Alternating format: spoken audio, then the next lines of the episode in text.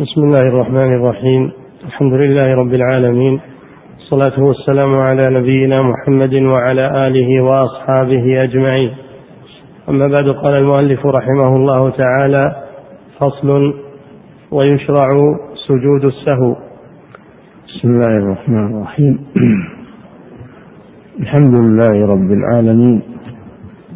صلى الله وسلم على نبينا محمد. وعلى آله وأصحابه أجمعين.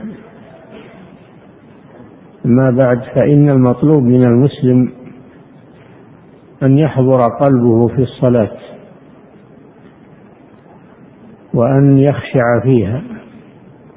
قال تعالى قد أفلح المؤمنون الذين هم في صلاتهم خاشعون فذكر أن أول صفات المؤمنين الخشوع في الصلاة والخشوع معناه استحضار عظمة الرب سبحانه وتعالى والخضوع بين يديه لأن المسلم إنما قام في صلاته بين يدي الله. والله جل وعلا ينصب وجهه الكريم قبل وجه المصلي. فإذا قال العبد الحمد لله رب العالمين قال الله جل وعلا حمدني عبدي. وإذا قال الرحمن الرحيم قال الله جل وعلا مجدني عبدي. فإذا قال مالك يوم الدين قال الله جل وعلا أثنى علي عبدي. فإذا قال إياك نعبد وإياك نستعين قال الله جل وعلا هذا بيني وبين عبدي ولعبدي ما سأل. ما سأل في هذه السورة العظيمة. فالمسلم يستحضر هذا. يستحضر عظمة من هو واقف بين يديه. فإذا استحضر عظمة ربه فإن هذا يبعث الخشوع في قلبه. قال تعالى استعينوا بالصبر والصلاة وإنها لكبيرة إلا على الخاشعين. الذي ليس عنده خشوع تكون الصلاة ثقيلة عليه. وإذا دخل فيها فإنه يكون كأنه في سجن. كأنه في سجن حتى يخرج منها.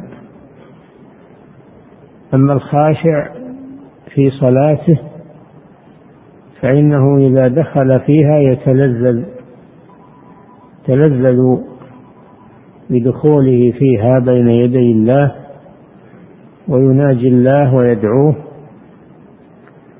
وتستقر نفسه ويرتاح خاطره. كان صلى الله عليه وسلم يقول حبب إلي من دنياكم النساء والطيب وجعلت قرة عيني في الصلاة. وكان إذا حجبه أمر فزع إلى الصلاة وقال يا بلال أقم الصلاة أرحنا بها. أو يستريح في الصلاة من عناء الدنيا وهمومها. هكذا الخاشع في صلاته يتلذذ فيها ويستريح فيها وينسى الدنيا.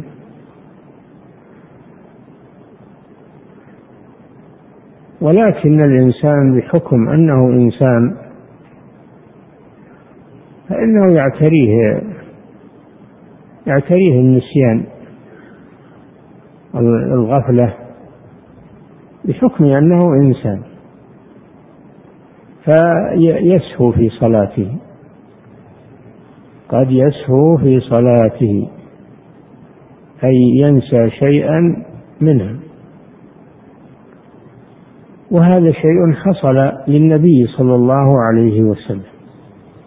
فإنه سهى في صلاته. على أنواع سهى فقام من الركعتين ولم يتشهد التشهد الأول. سهى صلى الله عليه وسلم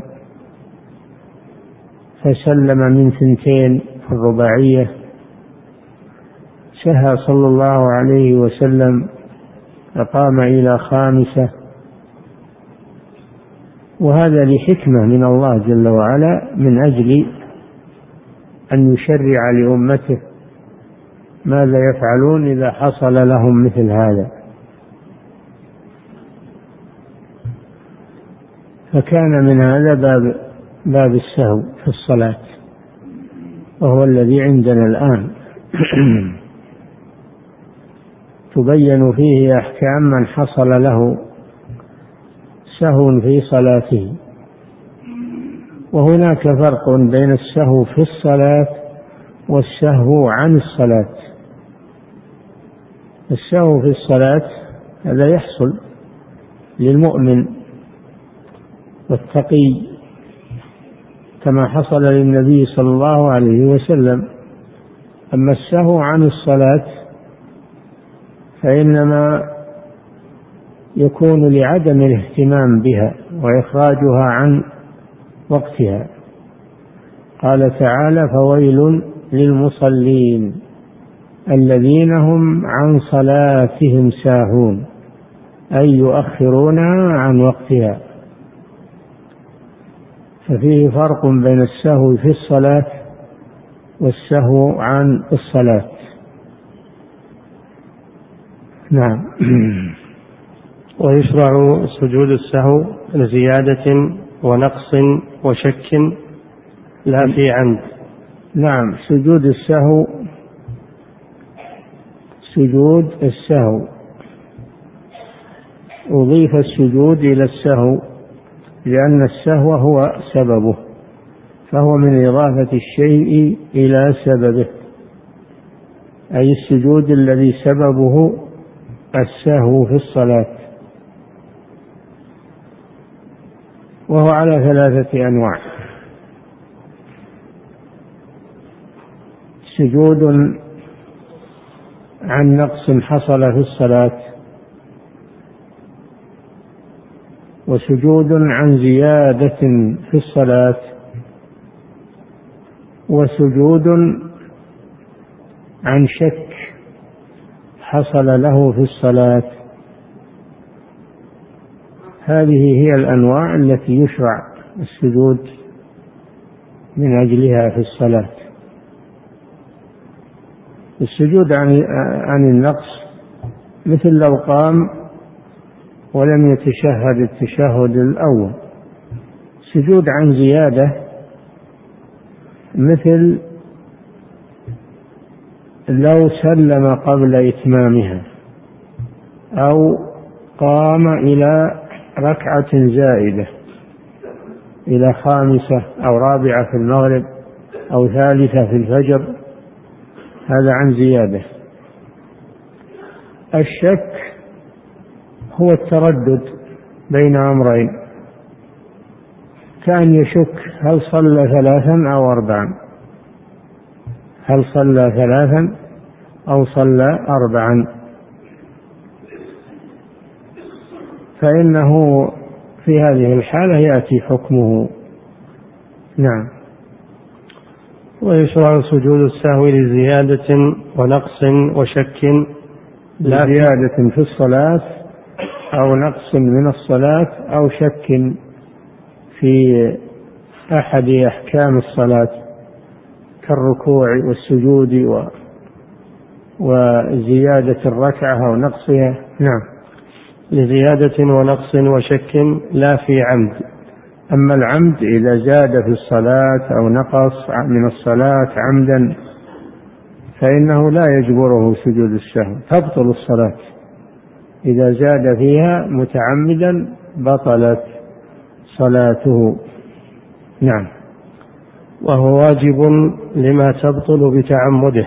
سجود السهو حكمه أنه تارة يكون واجبا وتارة يكون مستحبا. وتارة يكون مباحا. هذه أحكامه. فالوجوب يجب سجود السهو لما تبطل بتعمد تركه بتعمد تركه. هذا يجب. كترك ركن أو ترك واجب. وسجود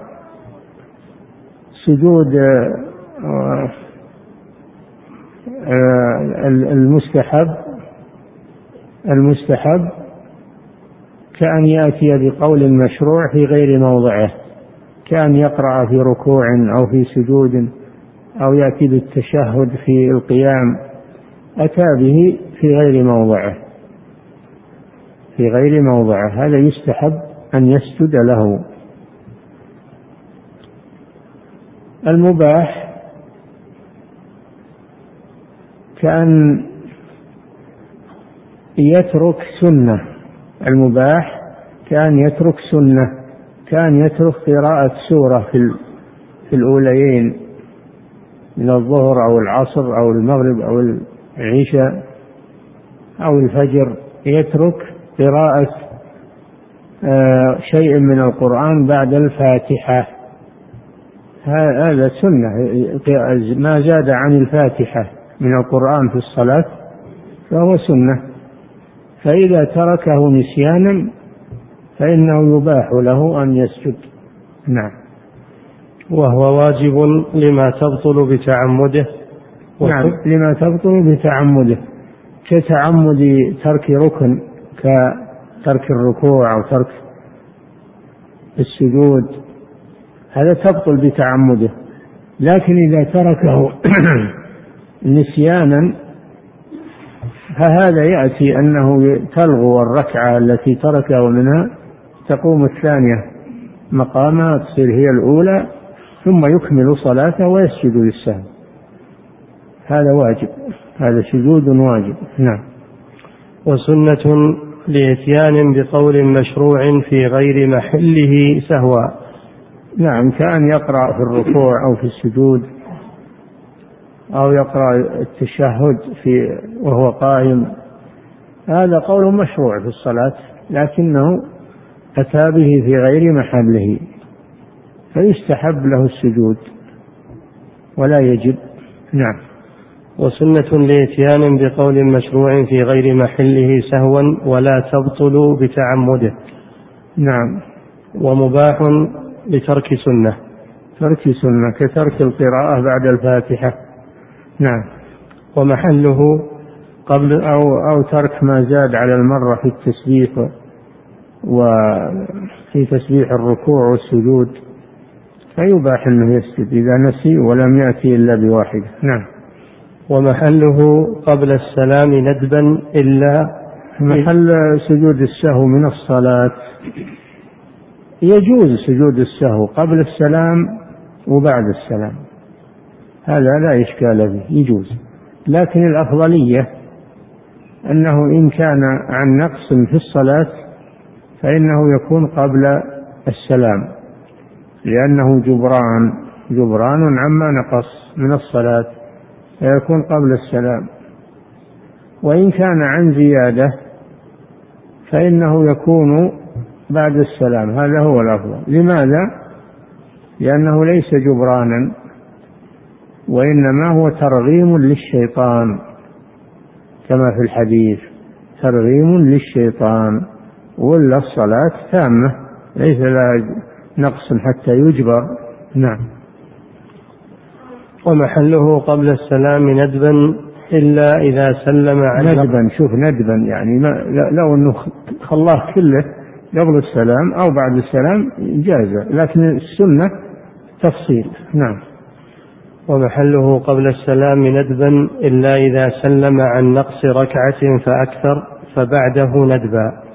إذا ترك إذا كان عن عن زيادة في الصلاة وكونه بعد السلام أفضل. كأن يسلم قبل إتمامها. فالسلام هذا زيادة. إذا كملها صارت زائدة صار السلام لا زايد فيسجد له بعد السلام. هذا هو الأفضل. أو قام إلى خامسة. نعم. وإن سلم قبل إتمامها عمدا بطلت. وسهوا فإن سلم قبل إتمامها عمدا متعمدا بطلت. لأنه خرج من صلاته قبل إتمامها. أما إذا فعل ذلك نسيانا فإنها لا تبطل ويكملها ويأتي بالسجود. ما لم ينتقض وضوءه أو يطول الفصل أو يطول الفصل الزمني فإن انتقض وضوءه أو طال الفصل الزمني فإنه يعيد الصلاة من أولها. نعم. وإن سلم قبل إتمامها عمدا بطلت وسهوا فإن ذكر قريبا أتمها وسجد. وإن كما فعل النبي صلى الله عليه وسلم لما ذكروه. وسلم وقام من مكانه عليه الصلاة والسلام جلس في مكان آخر. فلما ذكروه وعلم ذلك عاد. إلى مكانه وأتم الصلاة وسجد للسهو. فهذا دليل على أنه إذا لم يطل الفصل فإنه يكمل يسجد للسهو. نعم.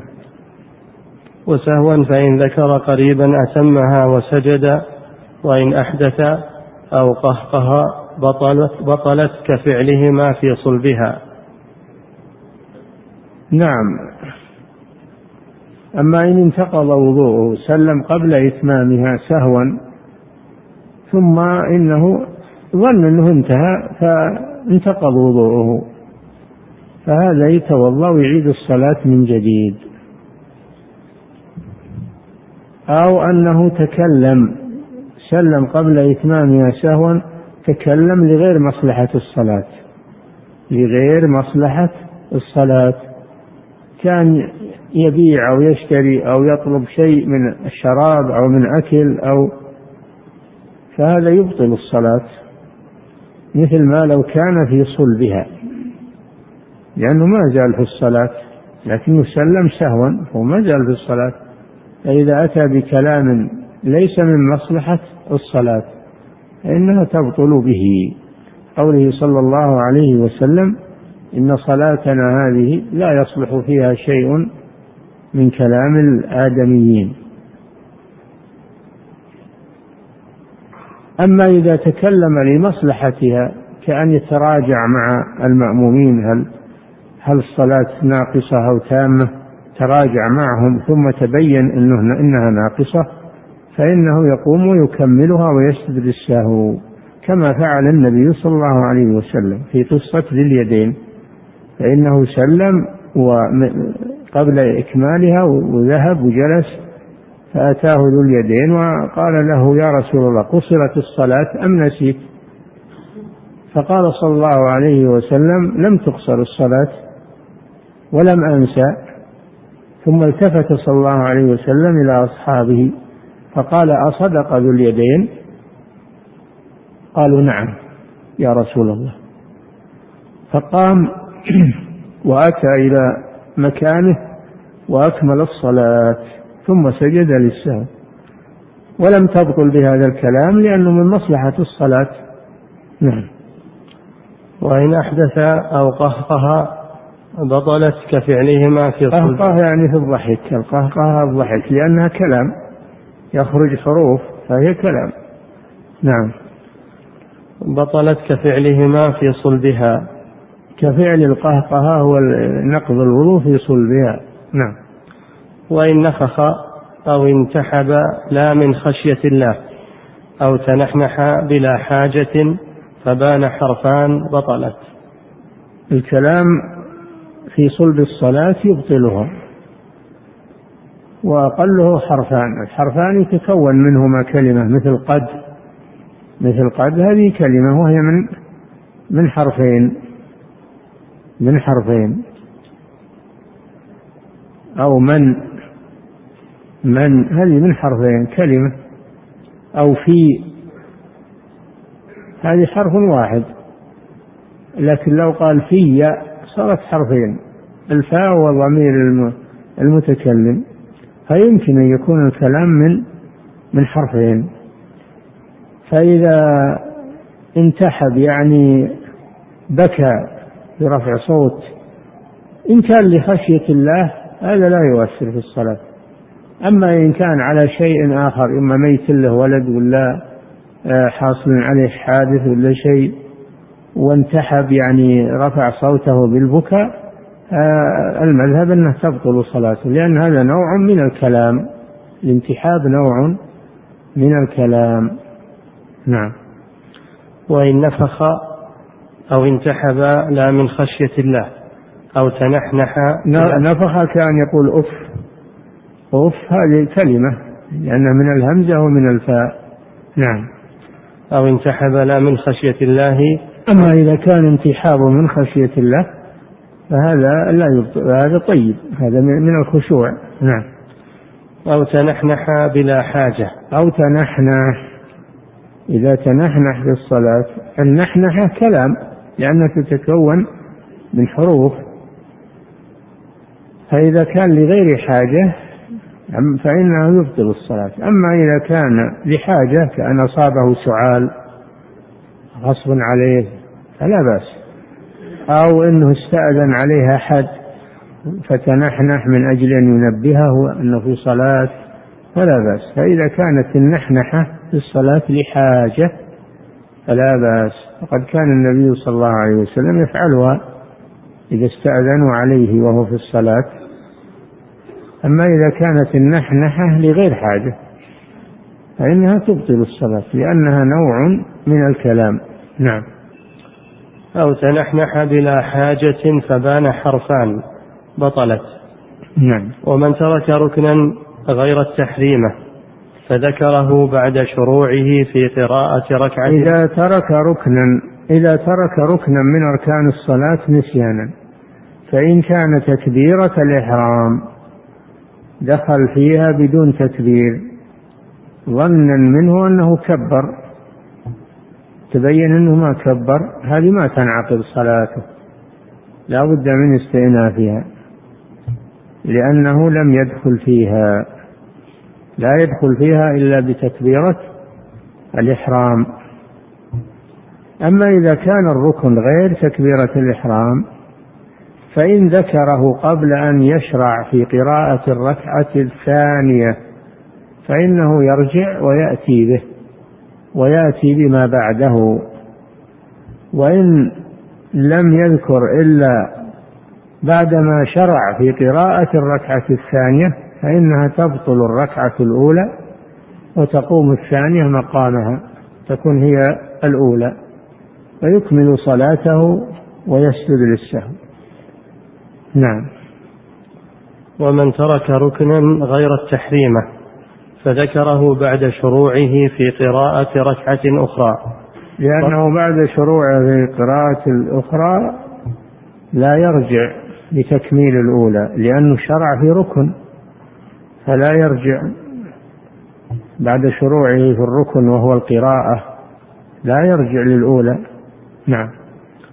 فذكره بعد شروعه في قراءة ركعة أخرى بطلت المتروك منها وصارت التي شرع في قراءتها مكانها. يعني صارت هي الأولى. والأولى لغت. نعم. وقبله يعود فيأتي وقبل أن يشرع لو قام إلى الركعة الثانية ثم ذكر أنه لم يركع في الأولى أو لم يسجد أو لم يقرأ الفاتحة فإنه يرجع ويأتي بما تركه وما بعده من الركعة. نعم.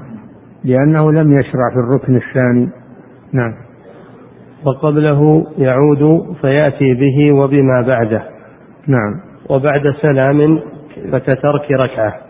أما إذا لم يترك لم يذكر أنه ترك ركنا إلا بعد ما سلم فإنه يكون كترك ركعة كاملة. يقوم ويأتي بركعة كاملة ويسجد للسهو. نعم. وإن نهض عن تشهد أول ناسيا ها؟ وإن نهض عن تشهد أول هذا هذا النقص السهو. النقص بسبب السهو نعم. وإن نهض عن تشهد أول ناسيا لزم رجوعه وكره إن استتم قائما وحرم وبطلت إن شرع في القراءة. إذا نسي التشهد الأول وقام إلى إلى الثالثة فإن ذكر أو ذكر قبل أن يستتم قائما فإنه يجب عليه الرجوع والإتيان بالتشهد الأول. لأنه ما زال لم يدخل في الثانية. ما زال لم يدخل في الثانية فلم يفت الجلوس. أما إذا لم يذكر إلا بعد أن استتم قائما وقبل أن يشرع في القراءة فإنه يكره له الرجوع. يكره له الرجوع بل يستمر ويسجد للسهو. أما إذا لم يذكر إلا بعد أن شرع في قراءة الركعة الثانية فإنه لا يجوز له الرجوع لأنه لا يرجع من ركن إلى واجب. لأن يعني السجود التشهد الأول واجب وقراءة الفاتحة ركن وقد شرع فيه. فلا يتركه ويرجع إلى واجب. نعم. وإن نهض عن تشهد أول ناسيا لزم رجوعه وكره إن استتم قائما. لزم رجوعه ما لم يستتم قائما. وكره إن استتم وحرم إن شرع في القراءة. نعم. وحرم وبطلت إن شرع في القراءة لا إن نسي أو جهل. لا إن نسي لا إن نسي أن ذلك يبطل الصلاة. رجع عقب ما شرع في القراءة الثانية وهو يجهل. كثير من الأئمة يجهل هذه الأحكام. رجع بحسبه يلزم الرجوع. هذا يعذر بالجهل ولا تبطل صلاته. نعم. لا إن نسي أو جهل أو, أو نسي أو نسي إنه إنه أو نسي إنه ما يجوز الرجوع. فعله ناسيا. من لا تؤاخذنا إن نسينا أو أخطأنا؟ هو يعلم أنه ما يجوز الرجوع لكن نسي. نعم.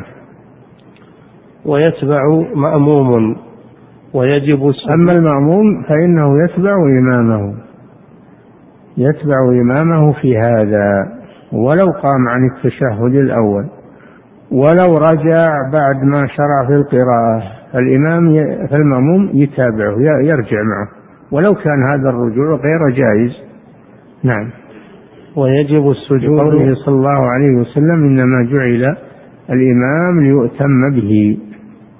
نعم. ويجب السجود لذلك مطلقا. يجب السجود لترك التشهد الأول. مطلقا سواء تركه ساهيا أو تركه جاهلا أو أما إن تركه متعمدا فإنها تبطل صلاته. لكن إن تركه ناسيا أو تركه جاهلا فإنها لا تبطل ويجبره بسجود السهو. نعم. ويجب السجود لذلك مطلقا ويبني ويبني على اليقين وهو الأقل. هذا النوع الثالث. هذا النوع الثالث. إذا شك في عدد الركعات. شك في عدد الركعات. فإنه يبني على اليقين وهو النقص لأن الأصل عدم. لأن الأصل يعني يبني على ما استيقن. ويشك هل هو صلى ثلاثا أو أربعا. يبني على اليقين وهو الثلاث. والرابعة مشكوك فيها فيأتي بها. نعم. ويبني على اليقين وهو الأقل. من شك وهو الأقل اليقين الأقل في عدد الركعات مثلا في الركوع شك هل ركع أو ما ركع؟ يركع. الأصل عدم الركوع. نعم. أو في السجود شك هل سجد أو ما سجد يسجد لأن الأصل عدم السجود. نعم. ويبني على اليقين وهو الأقل من شك في ركن أو عدد. في ركن أو عدد الركعات. في ركن كالركوع والسجود وقراءة الفاتحة شك فالأصل عدمه فيأتي به. أو عدد الركعات ثلاثا أو أربعا نعم. فصل آكد صلاة تطوع. انتهى من باب السهو وهو باب مهم جدا لأن السهو يكثر في الصلاة فيجب على المسلم أن يتعلم أحكام الصلاة لا سيما السهو لأنه يكثر وقوعه ويحتاج إلى أن يعرف ماذا يعمل لأن أكثر الأئمة يرتبك. إذا حصل عنده سهو يرتبك ماذا يعمل لأنه ما عنده معرفة فيرتبك ويربك المأمومين. يتعين على من يكون إماما أنه يدرس أحكام الصلاة. من أجل أن لا يحصل عنده ارتباك وخلل في الصلاة. نعم. فصل. آكد صلاة تطوع. انتهى من الفريضة من أحكام الصلاة المفروضة. انتقل إلى النفل إلى صلاة التطوع. الله جل وعلا جعل بعد كل فريضة نافلة من جنسها. لأجل أن تكمل بها لو حصل فيها نقص. فجعل بعد الصلاة المفروضة صلاة نوافل. صلاة نوافل يعني تطوعات. وجعل بعد الزكاة صدقة تطوع. وجعل بعد الصيام صيام رمضان صيام تطوع. وجعل بعد الحج الفريضة حج تطوع وكل آه، واجب وكل عبادة واجبة فإن الله يجعل من جنسها تطوعا ونافلة زيادة في الخير.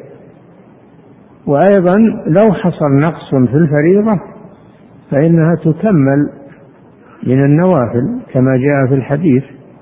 فينبغي للمسلم أن لا يقتصر على الفرائض وإن كان الاقتصار على الفرائض هو المطلوب ولا يسأل عن غيرها لكن هو بحاجة إلى الزيادة من الأعمال الصالحة بحاجة إلى إلى أن تجبر صلاته إذا نقصت لأن عرضة للنقص. الرسول صلى الله عليه وسلم وهو أكمل الخلق كان يقوم الليل وكان يتصدق وكان يتطوع بأنواع التطوعات ولم يقتصر على الفرائض. نعم. آكدوا التطوع صلاة التطوع آكدها ما تشرع له الجماعة. آكدها ما تشرع له الجماعة. وهي وهي الكسوف والاستسقاء والتراويح. هذه تشرع لها الجماعة. استحب أن تؤدى جماعة فهي آكد من غيرها من أنواع التطوعات. ثم الوتر لثبوت الأدلة به وتأكيده. ثم الرواتب التي مع الفرائض ثم صلاة الضحى. فهذه هذا ما يسمونه بالنفل المقيد بالنفل المقيد. وهناك النفل المطلق وهو الذي لا يتقيد بوقت أو أو بفريضة. نعم. آكد صلاة تطوع كسوف كسوف. يعني إذا حصل الكسوف للشمس أو الخسوف للقمر فإن فإنه يشرع صلاة الكسوف. الجمهور على أنها سنة ومن العلماء من يرى أنها واجبة لكن الجمهور على أنها سنة وهي آكد السنن. لأن النبي صلى الله عليه وسلم أمر بها وفعلها صلى الله عليه وسلم. فقال إذا إن الشمس والقمر آيتان من آيات الله يخوف الله بهما عباده لا ينكسفان لموت أحد ولا لحياته فإذا رأيتم منهما ذلك فصلوا وادعوا حتى ينكشف ما بكم. وخرج صلى الله عليه وسلم لما كسفت الشمس خرج وصلى بأصحابه صلاة طويلة. فهي ثابتة من قوله صلى الله عليه وسلم ومن فعله. فهي سنة مؤكدة وتشرع لها الجماعة. تشرع لها الجماعة لأنهم صلوا خلف النبي صلى الله عليه وسلم جماعة. نعم. كسوف فاستسقاء. الثانية الاستسقاء إذا أجدب الناس امتنع انحبس المطر وأجدبت الأرض أو المياه غارت فإنه يستحب لهم الاستسقاء أي طلب السقيا من الله سبحانه وتعالى. كما هي سنة الأنبياء فقد استسقى موسى لقومه كما في القرآن الكريم واستسقى نبينا محمد صلى الله عليه وسلم عندما يحصل الحاجة إلى إلى المطر. لأن المطر ما انحبس إلا بسبب ذنوبنا. فنحن نصلي ونستغفر ونتوب إلى الله من هذه الذنوب حتى ينزل الله علينا المطر. فهو سنة مؤكدة. صلاة الكسوف صلاة الاستسقاء سنة مؤكدة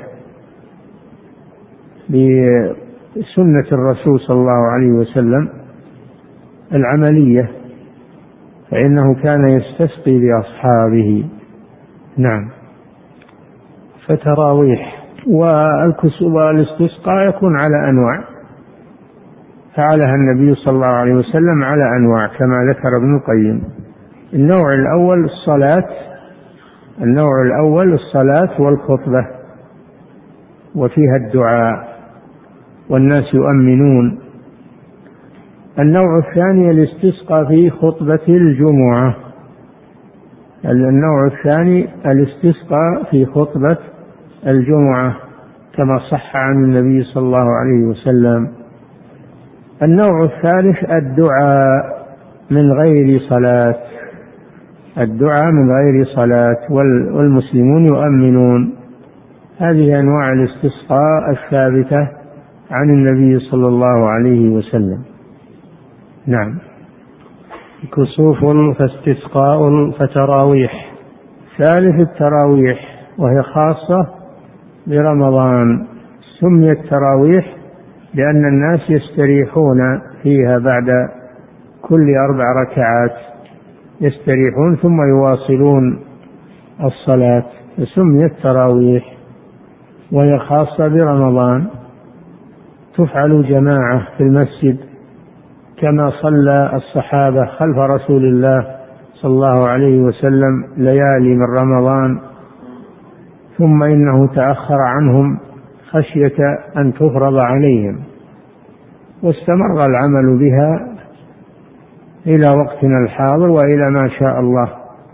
استمر العمل فهي سنة ثابتة مؤكدة. تفعل جماعة في المساجد. نعم. فتراويح فوتر نعم الرابع الوتر. الوتر وهو يكون بالليل. ما بين ما بين صلاة العشاء إلى طلوع الفجر. هذا وقت الوتر. والوتر له أقل وله أكثر. أقله ركعة واحدة كما يأتي وأكثره إحدى عشرة أو ثلاث عشرة كما كان النبي صلى الله عليه وسلم يفعل. هذا أكثره. نعم. فوتر ووقته من صلاة العشاء إلى الفجر.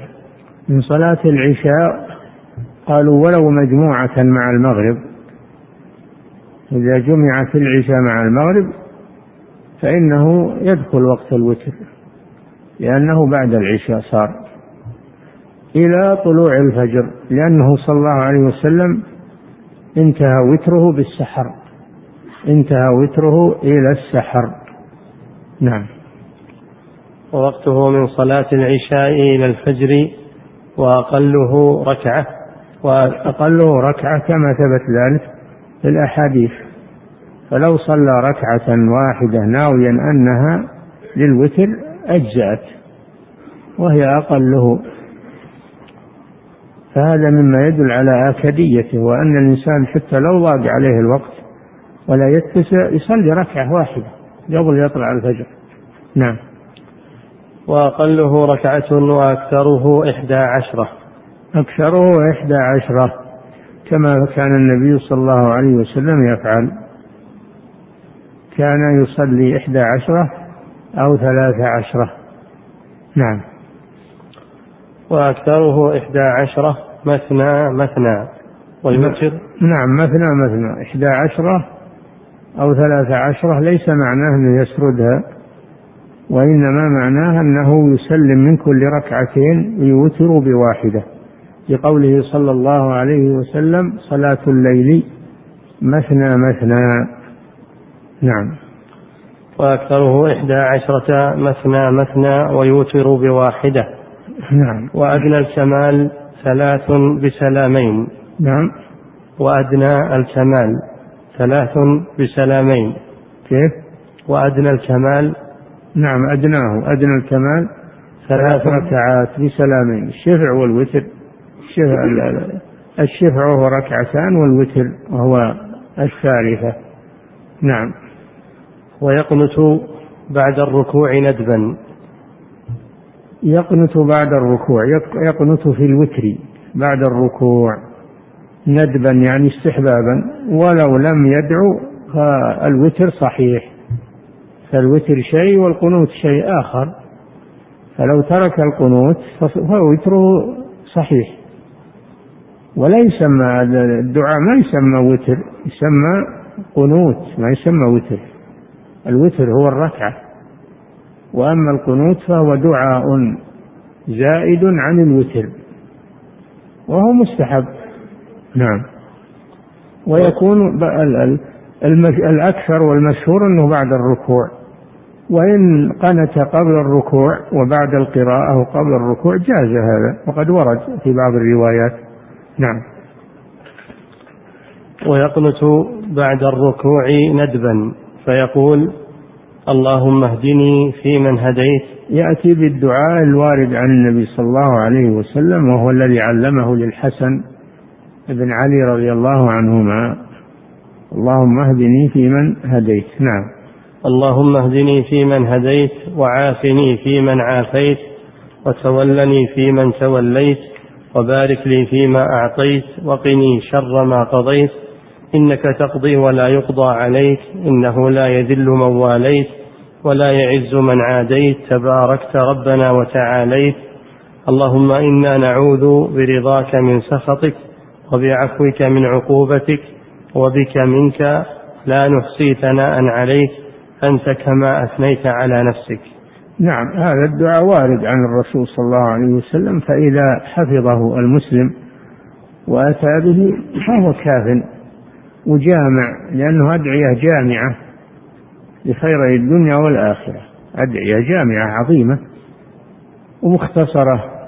فإذا أتى بها المسلم إماما كان أو منفردا هذا يكفي. أما التطويل في الوتر والتكلفات والنحيب والنشيج وتطويل الوتر فهذا غير مشروع. هذا غير مشروع يشق على الناس. يشق على الناس. وهو غير مشروع. نعم. وبك منك لا نحصي ثناء عليك أنت كما أثنيت على نفسك ثم يصلي على النبي. قوله أعوذ برضاك من سخطك وبمعافاتك من عقوبتك وبك منك. يستعيذ من يستعيذ من صفة من صفات الله بصفة أخرى. رضاك من سخطك وبمعافاتك من عقوبتك. وأعوذ بك منك. يستعيذ بالله من من الله جل وعلا لأنه لا يعيذ من الله إلا الله. ما أحد يعيذ من الله أو يمنعك من الله ابدا. ما أحد يمنعك من الله. لا يمنعك من الله إلا الله جل وعلا. يجير ولا يجار عليه. ولو إن الله أرادك ما أحد يمنعك ابد لو جبت الجنود والحصون والحديد والسلاح ما ما يمنعك.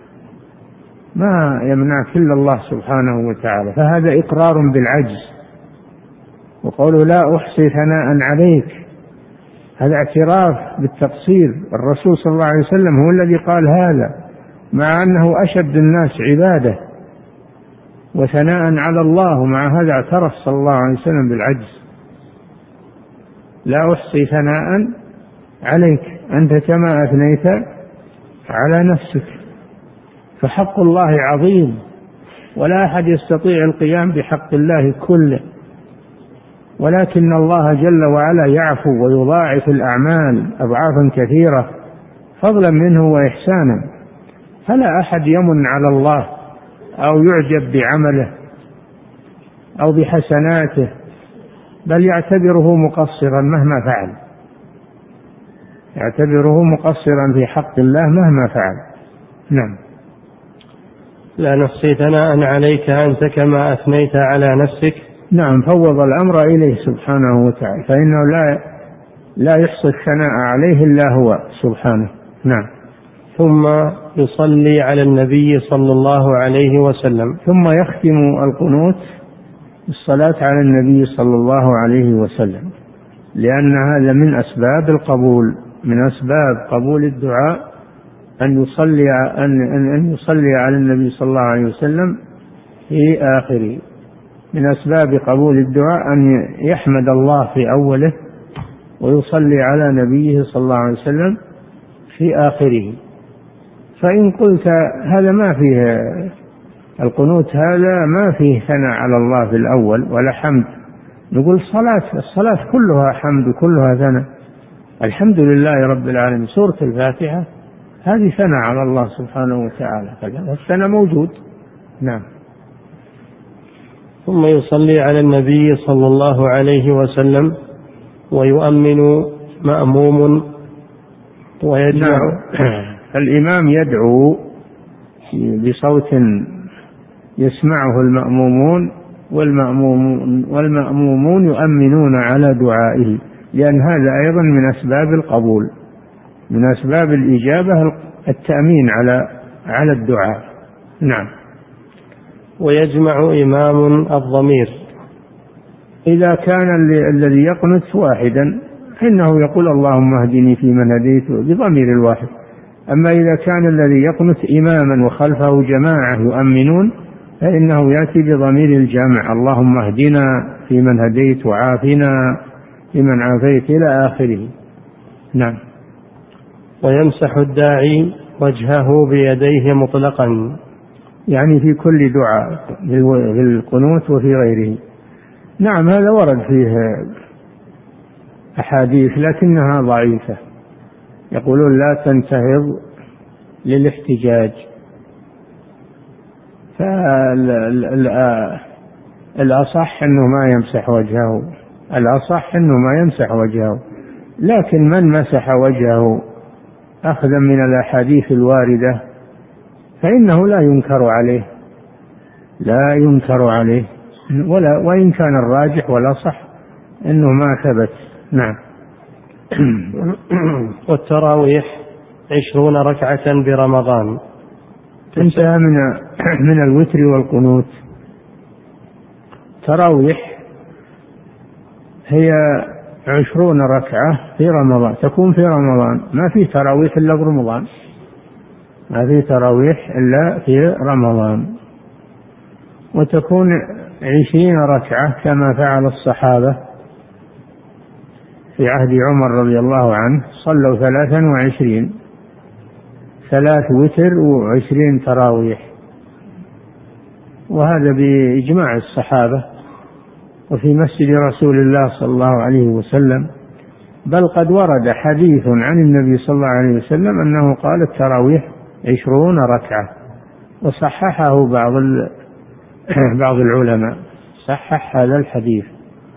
التراويح عشرون ركعة مع مع القنو مع الوتر ثلاث ركعات فيكون ثلاثا وعشرين ركعة. هذا هو المشهور وهو الذي عليه جمهور أهل العلم وهو فعل عمر والصحابة معه. لكن من الناس من ينحى منحا آخر فيقول لا التراويح ثلاثة عشرة أو إحدى عشرة لأن هذه صلاة النبي صلى الله عليه وسلم في رمضان وفي غيره. نقول نعم هذا صحيح أن الرسول صلى الله عليه وسلم كان لا يزيد على إحدى عشرة أو ثلاثة عشرة. لكن صلاة الرسول صلى الله عليه وسلم طويلة كان يطيل صلى الله عليه وسلم. القيام والركوع والسجود. أما صلاة التراويح المعروفة والتي فعلها الصحابة فإنهم كانوا يخففونها. من أجل مراعاة المأمومين عدم المشقة عليهم. النبي صلى الله عليه وسلم كان يصلي وحده فيطيل الصلاة. وقال قال صلى الله عليه وسلم أيكم أما الناس فليخفف فإن فيهم الكبير والضعيف والمريض وذا الحاجة فإذا صلى لنفسه فليطول ما شاء. وبناء على ذلك وجمعا بين الأدلة شيخ الإسلام بن تيمية رحمه الله يقول إذا كان الإنسان يطيل الصلاة فإنه يقلل عدد الركعات كما فعل النبي صلى الله عليه وسلم ومن كان يخفف الصلاة فإنه يزيد في عدد الركعات كما فعل الصحابة رضي الله عنهم. وهذا الجمع واضح وهو جمع قوي بين الأحاديث والحمد لله. ولا ينبغي النزاع في هذه الأمور. حتى إن بعضهم يقول بدعة الزيادة على إحدى عشرة أو ثلاثة عشرة يقول بدعة. معناه أن عمر والصحابة كانوا مبتدعة والعياذ بالله. ألا يستحي هذا؟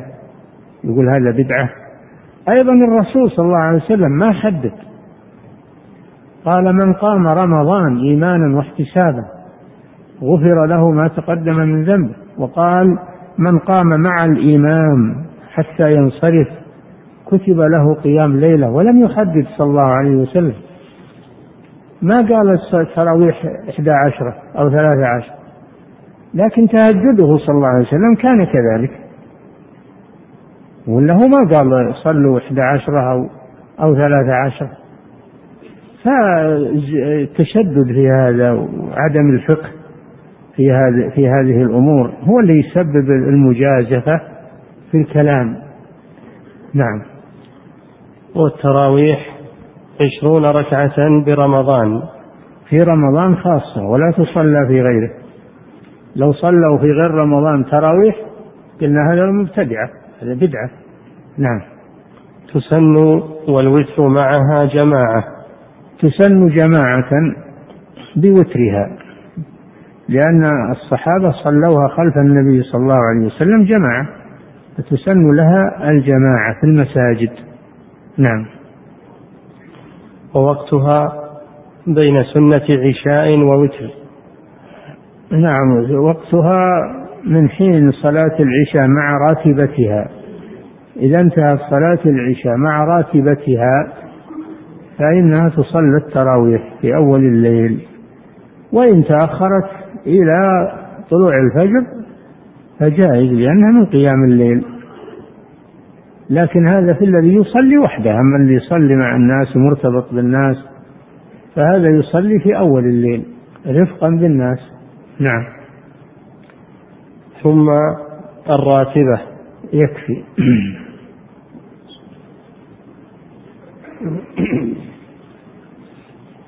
يقول فضيلة الشيخ وفقكم الله.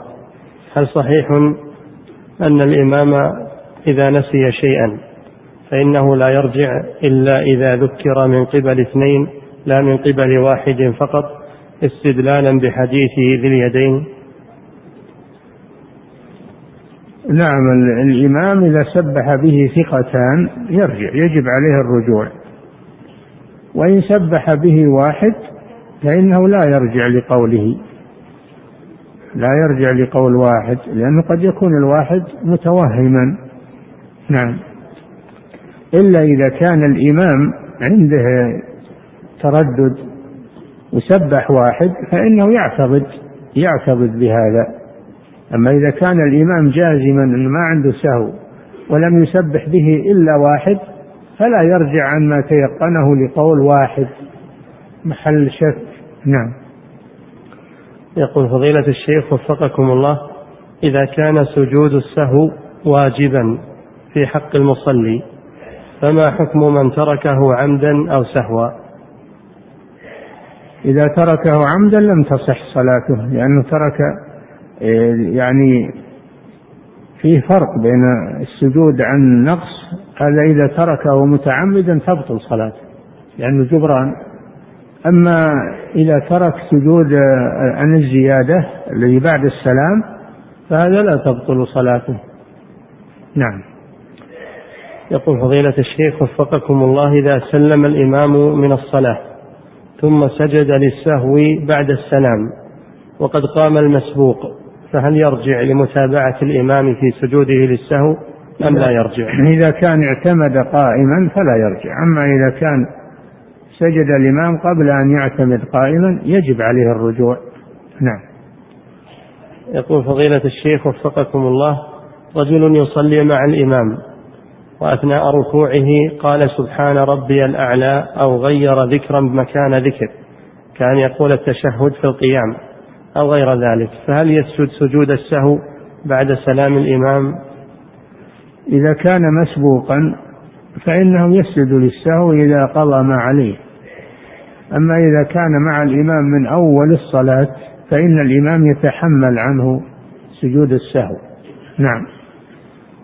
يقول فضيلة الشيخ وفقكم الله ما هو الضابط في قول الفقهاء رحمهم الله؟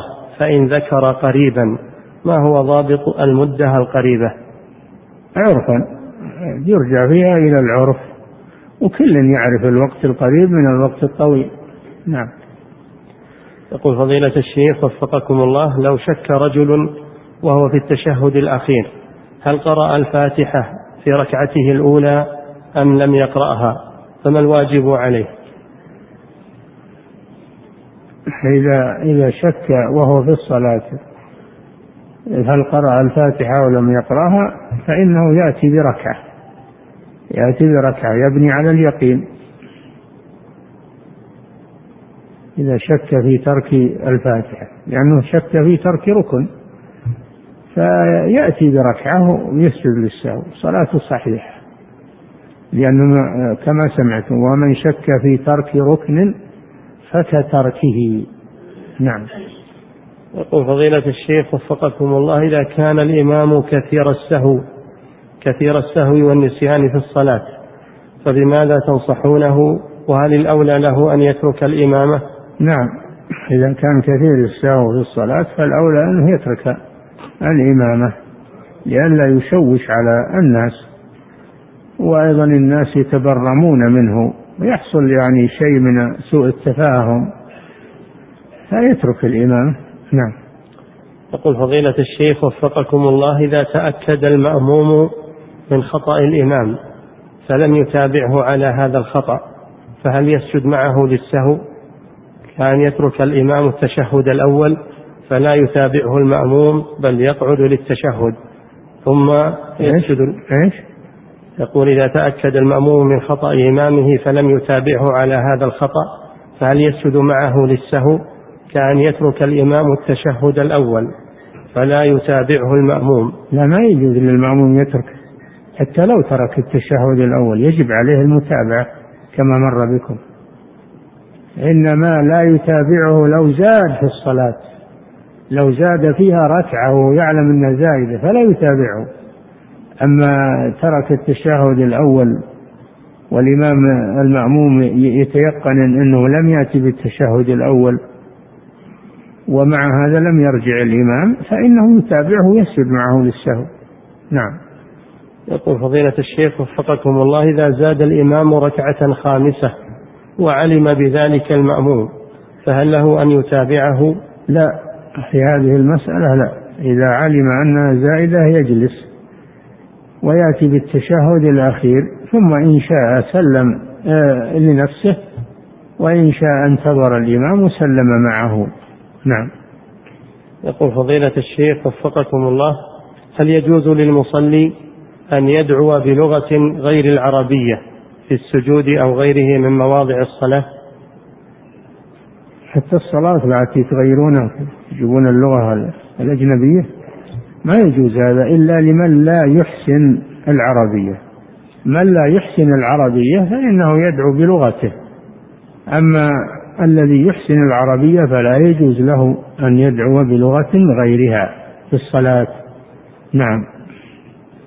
يقول فضيلة الشيخ وفقكم الله.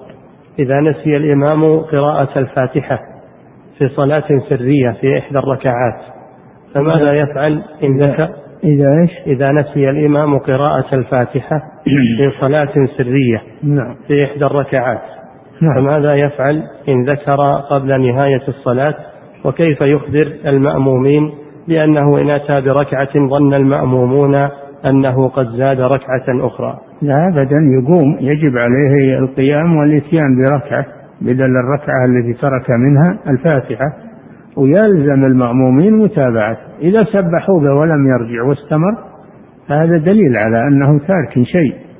يتبعونه نعم. يقول فضيلة الشيخ وفقكم الله إذا كان الإنسان دائم السهو في الصلاة إذا إذا كان الإنسان دائم السهو في الصلاة نعم. فهل يعد هذا من من الوساوس أم يسجد سجود السهو؟ لا الوسواس شيء والسهو شيء آخر كان عنده وساوس ما يلتفت إليها يكمل صلاته ولا يلتفت إلى الوسواس أما إذا كان ما عنده وسواس حصل منه سهو فهذا هو الذي يتعلق به الحكم في فرق بين الوسواس والسهو نعم. يقول فضيلة الشيخ وفقكم الله ما المقصود بالكلام الذي يبطل الصلاة والذي ذكره الفقهاء؟ هل هو الكلام اللغوي أو الكلام النحوي؟ لأن الكلام اللغوي هو أن كلام ما تكون من حرفين. ما هو بالكلام عند النحاة؟ كلام عند النحاة هو الجملة المفيدة من مبتدا وخبر وفعل وفاعل.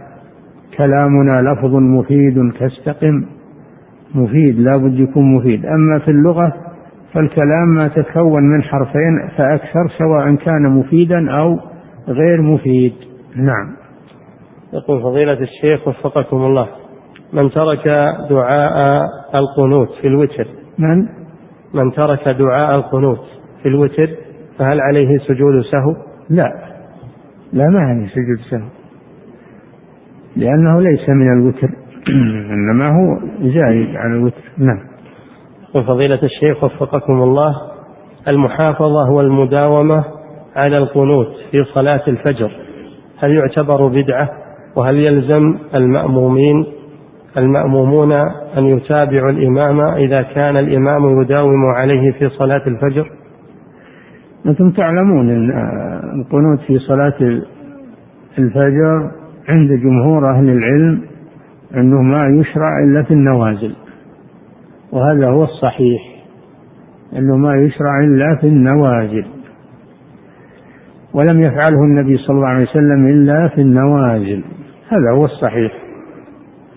من العلماء كالإمام الشافعي رحمه الله من يرى أنه سنة في كل صلاة فجر في النوازل وغيرها وعليه الشافعية عليه الشافعية ولكن هذا قول مرجوح في الواقع. قول مرجوح. لكن إذا كان الإمام يعمل به إذا كان الإمام من الشافعية ويعمل بهذا فإن المأمومين يتابعونه ولا يختلفون عليه. يتابعونه والصلاة صحيحة الحمد لله. نعم. عن ابنكم يا شيخ. هذا صاحب سيارة كابرس مغلق الطريق. رقم اللوحة باء قاف لام 199 يقول فضيلة الشيخ. لا أعد أعلن لهم يقول سيارة كابرس أغلقت الطريق وحروف اللوحة باء قاف لام 199 نعم صاحب السيارة يبادر في آه، تأخيرها عن الطريق. وقلنا لكم كم مرة لا تسدون الطرق لا تقفون على أبواب الناس لا تضايقون الناس. وقفوا سياراتكم محلات بعيدة. ويتوا تمشون. الحمد لله. نعم. يقول فضيلة الشيخ وفقكم الله إذا سلم إذا سلم عن نقص ركعة فإذا أراد أن يكمل هل يكبر عند قيامه للإكمال؟ لا. القيام التكبير الذي قام به من السجود يكفي ينفتل إلى القبلة ويقوم من غير تكبير. ويكمل الركعة. نعم. يقول فضيلة الشيخ وفقكم الله موضع السجود وهل هو قبل السلام أو بعد السلام؟ يكون فيه إشكال للإمام وللمأمومين إذا كان بعد السلام بحيث أن بعضهم يقوم بإتمام ما فاته. فهل الأفضل أن يجعله كله قبل السلام؟ لا. الأفضل أنه على التفصيل والمأموم لا لا يبادر. المأموم هو اللي مخطئ. لماذا يبادر بالقيام؟ ينتظر لعله يكون عليه سهو ما يبادر ساعة ما يقول أس يعني إذا جاب السين قام حتى ما تصح صلاته له. إذا قام قبل أن يسلم الإمام التسليمة الثانية بطلت صلاته. فلا يستعجل المأموم. نعم. وكما سبق لكم أنه إذا إذا سجد المأموم وهو لم يعتمد إذا سجد الإمام والمسبوق لم يعتمد قائما يجب عليه الرجوع السجود مع الإمام. نعم. يقول فضيلة الشيخ وفقكم الله دعاء القنوت في الوتر هل من الأفضل أن يلتزم به الإنسان طوال العام أم هو في شهر رمضان خاصة؟ لا ما هو في شهر رمضان خاصة. هذا دعاء علمه النبي صلى الله عليه وسلم لحفيده الحسن بن علي وهو تعليم لجميع الناس وهي أدعية جامعة يحافظ عليها المسلم في رمضان وفي وإن زاد عليها أدعية أخرى لا مانع. إن كان يصلي لوحده يطيل ما شاء في الوتر والصلاة وإن كان يصلي بالناس لا يراعي أحوالهم ولا يطيل عليهم. نعم. يقول فضيلة الشيخ وفقكم الله ذكرتم حفظكم الله أن النحنحة في الصلاة إذا كانت لحاجة فجائزة وإن كانت لغير حاجة بطلت الصلاة لأن النحنحة كلام. السؤال لو تكلم في الصلاة لحاجة بأكثر من حرفين فهل تكون صلاته صحيحة؟ كأن رأى أعمى سيسقط في حفرة فقال له حفرة فهل هذا الكفعل صحيح؟ هذا يقطع الصلاة. إذا رأى إنقاذ إنقاذ إنسان من هلكة يقطع صلاته وينقذه. ينقذه. وإذا تكلم فكان فصلاته باطلة. إذا قال له الحفرة أو تجنب الحفرة أو يا فلان تبطل صلاته. ولكن ما يجوز له يستمر في الصلاة ويشوف إنسان مقبل على هلاك. يقطع الصلاة وينقذه. نعم. يقول فضيلة الشيخ وفقكم الله إمام سهى في صلاته ونبه على ذلك ولم يسجد بعد السلام للسهو وأخبر بالسهو لكنه أصر فلم يسجد فماذا على المأمومين؟ هل عليهم سجود؟ هم تبع للإمام هم تبع للإمام والسجود الذي بعد السلام تركه لا يبطل الصلاة يعني بعد السلام لا يبطل الصلاة. نعم. يقول فضيلة الشيخ وفقكم الله يحصل من بعض أئمة المساجد في رمضان في صلاة التراويح أنهم يصلون التراويح أربع ركعات أربع ركعات مما يؤدي إلى ارتباك المصلين. فهل من كلمة في ذلك وفقكم الله؟ أربع ركعات يعني جميع ولا كل أربع تسليمتين إيش المقصود أربع ركعات؟ التراويح مثنى مثنى مثل صلاة الليل مثنى مثنى. لكن يستريحون بعد كل تسليمتين ما هو بعد كل أربع جميع لا بعد كل تسليمتين يستريحون. نعم. يقول فضيلة الشيخ وفقكم الله بعض الأئمة يطيل الدعاء في القنوت بحيث يكون فيه مشقة وبسبب ذلك فإنني أترك الوتر مع الإمام وأصليه في البيت لأني لا أتحمل ذلك لألم في الظهر. فهل عملي صحيح وأكون قد تحصلت على الأجر كاملا؟ إذا كان لك عذر فلا بأس لكن لماذا لا تجلس؟ اجلس وأمن على دعاء الإمام أحسن من أنك تترك. اجلس وتؤمن وأنت جالس الحمد لله. نعم. يقول فضيلة الشيخ وفقكم الله إني أحافظ على الوتر بعد راتبة العشاء. فأصلي ركعة واحدة فقط وذلك كل ليلة باستمرار في المسجد. فهل علي شيء في ذلك؟ هذا أقل شيء والمطلوب منك تقوم بالليل وتهجد وتختم بالوتر هذا المطلوب من المسلم. هذا نقص في حقك. أنت بحاجة إلى صلاة الليل ولو قليلة. داوم عليها ولو هي قليلة وتختمها بالوتر. نعم. يقول فضيلة الشيخ وفقكم الله إذا سلم الإنسان وسجد سجود السهو بعد السلام فهل يتشهد أم أنه يسلم؟ لا ما يتشهد. يسجد سجود السهو ويسلم بعد السجدة الثانية مباشرة ولا يتشهد. نعم. يقول فضيلة الشيخ وفقكم الله لو فاتت صلاة الكسوف أو الاستسقاء مع الجماعة فهل لي أن أصلي لوحدي في البيت؟ إذا كان الكسوف باقيا فتصلي ولو وحدك. إذا كان الكسوف باقيا فتصلي ولو وحدك. وإذا فاتتك صلاة الاستسقاء وصليت ودعوت هذا شيء طيب. المسلمون بحاجة إلى هذا. نعم. يقول فضيلة الشيخ وفقكم الله بعض الأئمة يبدأ في القنوت بقوله اللهم لك نصلي ونسجد وإليك نسعى ونحفد. نعم هذا هذا وارد هذا وارد. وهذا يسمونه قنوت عمر هذا المروي عن عمر رضي الله عنه. هذا وارد لا بأس. نعم. يقول فضيلة الشيخ وفقكم الله بعد قول الإمام إنك تقضي ولا يقضى عليك إنه لا يذل من واليت. هل يؤمن المأموم أم أن سبح الله وسبحانك هذا للتأمين يقول سبحانك. نعم. يقول فضيلة الشيخ وفقكم الله هذا سائل من دولة بولندا يقول عندنا في هذه البلاد مصليات للجمعة فقط بمعنى أنها ما تفتح إلا يوم الجمعة فهل يجوز أن نقيم فيها صلاة الجمعة؟ نعم إذا كانوا يجتمعون المسلمون في هذا البلد يصلون جمعة في هذا المكان طيب. وهم مستقرون في هذه البلدة مستقرون. لا بأس. ولو كانت الصلوات الخمس في مكان والجمعة في مكان آخر لأنهم الجمعة يكثرون يحتاجون إلى مكان واسع. وأما وأما في الصلوات الخمس فلا يكثرون ولذلك يسعهم المكان الضيق. إذا كان هذا لحاجة فلا بأس. نعم. يقول فضيلة الشيخ وفقكم الله إذا نسي الإنسان صلاة الوتر فمتى يقضيها؟ يقضيها ما بين ارتفاع الشمس إلى وإلى توسط الشمس في السماء أو قبيل الظهر. كل هذا وقت لقضاء الوتر لكن يشفعه. إذا كان يوتر بثلاث إذا كان يوتر بواحدة يصلي اثنتين إذا صار يوتر بثلاث يصلي أربع وهكذا. نعم. ويقول وهل له أن يقضيها بعد أذان الفجر وقبل صلاة الفجر؟ لا القضاء بعد ما ترتفع الشمس لأن هذا فعل النبي صلى الله عليه وسلم. كان إذا فاته الوتر من الليل قضاه في النهار مع شفعه. نعم.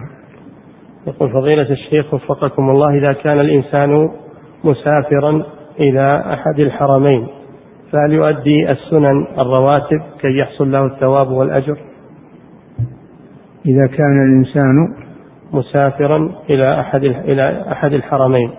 إيه نعم. فهل يؤدي السنن الرواتب كي يحصل على الثواب والأجر؟ وسيتم الصلاة مع اللي يصلون في الحرمين يتم الصلاة. فإذا أتم الصلاة يأتي بالرواتب. نعم. يقول فضيلة الشيخ وفقكم الله يوجد عندي ولد قد توفاه الله ويوجد لديه بعض الملابس لأصدقائه. وأنا لا أعرفهم شخصيا فماذا أفعل بهذه الملابس؟ إذا بحثت عن أصحابها ولم تستطع معرفتهم تصدق بها على نية الأجر لأصحابها. نعم. يقول فضيلة الشيخ وفقكم الله صلي صلاة الوتر ثلاث ركعات بسلام واحد. وأحيانا أشك هل صليت اثنتين أو ثلاث فماذا أفعل؟ كما مر بك إذا شككت في العدد ابن على اليقين إذا شككت أنها اثنتين أو ثلاث اجعلها اثنتين وأتي بالثالثة. نعم. تسجد للسهو. نعم. يقول فضيلة الشيخ وفقكم الله في صلاة الاستسقاء وبعد أن يسلم الإمام فإنه يقوم بعض المأمومين ولا يستمعون لخطبة الاستسقاء فما حكم الاستماع لها؟ وقيامهم إنما هو بسبب تأخرهم عن وظائفهم الرسمية. نعم هو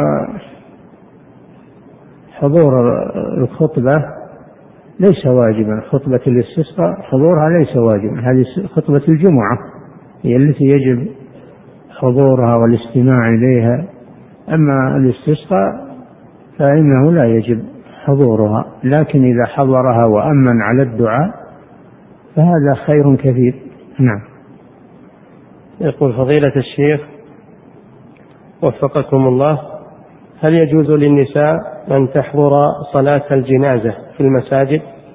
نعم تكون خلف الرجال ما في بس. طيب. نعم. يقول فضيلة الشيخ وفقكم الله هذا سائل من الجزائر يقول عندنا في بلادنا يصلون صلاة الصبح قبل دخول الوقت. فهل نصلي معهم ثم نعيدها في البيت أم ماذا نفعل؟ أنا ما أدري. ربما أنكم أنتم اللي متوهمين. أنا ما أظن أئمة المساجد اللي يصلون قبل الوقت. لكن بعض الشباب صار عندهم الآن شكوك في صلاة الفجر بسبب الشائعات التي تقال. فأنتم صلوا مع المسلمين وتوكلوا على الله واتركوا عنكم الوساوس. نعم صلوا مع المسلمين. واتركوا الوساوس نعم. يقول فضيلة الشيخ وفقكم الله هل تجوز إمامة الطفل الصغير البالغ أو غير البالغ؟ هل تجوز إمامة الطفل الصغير سواء كان بالغا أو غير بالغ؟ البالغ هذا لا إشكال فيه أما الذي دون البلوغ المميز الذي دون البلوغ هذا محل خلاف والصحيح أنه تصح إمامته. تصح إمامته هذا هو الصحيح. نعم. يقول فضيلة الشيخ وفقكم الله ورد أن النبي صلى الله عليه وسلم صلى بالصحابة صلاة التراويح عددا من الأيام. فما هي عدد الركعات التي صلى بها؟ وهل ورد عدد بذلك؟ الظاهر والله أعلم أنه كعادته أن يصلي ثلاثة عشرة أو إحدى عشرة. ما كان يزيد هو في نفسه ما كان يزيد لكنه كان يطيل. يطيل إطالة لا يتحملها أكثر الناس. نعم. يقول فضيلة الشيخ وفقكم الله ما حكم صيد البر على المحرم إذا كان جاهلا؟ ولو كان جاهلا الجاهل ما يسقط عنه الضمان. أنت لو أتلفت شيء من الأموال الناس يسقط عنك الضمان تقول أنا جاهل؟ لا الضمان ما يشترط فيه أن يكون عالما. المتلفات يضمنها الإنسان حتى الطفل الصغير وحتى المجنون إذا أتلف شيئا من الأموال يضمنه لأنه ما ينظر فيها إلى العقل وإلى فإذا صاد وهو محرم فإنه يضمن الصيد ولو كان جاهلا. نعم. يقول فضيلة الشيخ وفقكم الله إذا شك الإنسان ولم يترجح عنده أحد الأمرين فهل يسجد سجود السهو وماذا يفعل؟ يبني على على الأقل كما مر بكم يبني على الأقل إذا شك ولم يترجح عنده أحد الأمرين يبني على القليل ويكمل نعم يقول فضيلة الشيخ وفقكم الله إنسان أذنب لمدة خمسة عشر عاما وهو مصر على هذا وهو مصر على هذا الذنب فهل له من توبة؟ نعم لا أحد يمنعه من التوبة ولو أصر على الذنب ألف عام ما أحد يمنعه من التوبة. باب التوبة مفتوح. فعليه أن يتوب ويصدق في التوبة. والله يغفر الذنوب جميعا. قل يا عبادي الذين أسرفوا على أنفسهم لا تقنطوا من رحمة الله. الله لم يحدد للتوبة وقتا معين إلا عند الموت. إذا حضر الموت فلا تقبل التوبة. أما قبل أن تغرغر الروح فالتوبة مقبولة. نعم. يقول فضيلة الشيخ وفقكم الله ما هي الأعمال الصالحة التي يمكن أن أعملها لأمي التي قد توفاها الله غير الدعاء ويصل أجرها لها؟ كما جاء في الأحاديث الصدقة عنها الدعاء والصدقة والحج والعمرة لها هذا وردت بها الأدلة. نعم. انتهى. الله تعالى أعلم وصلى الله وسلم على نبينا محمد وعلى آله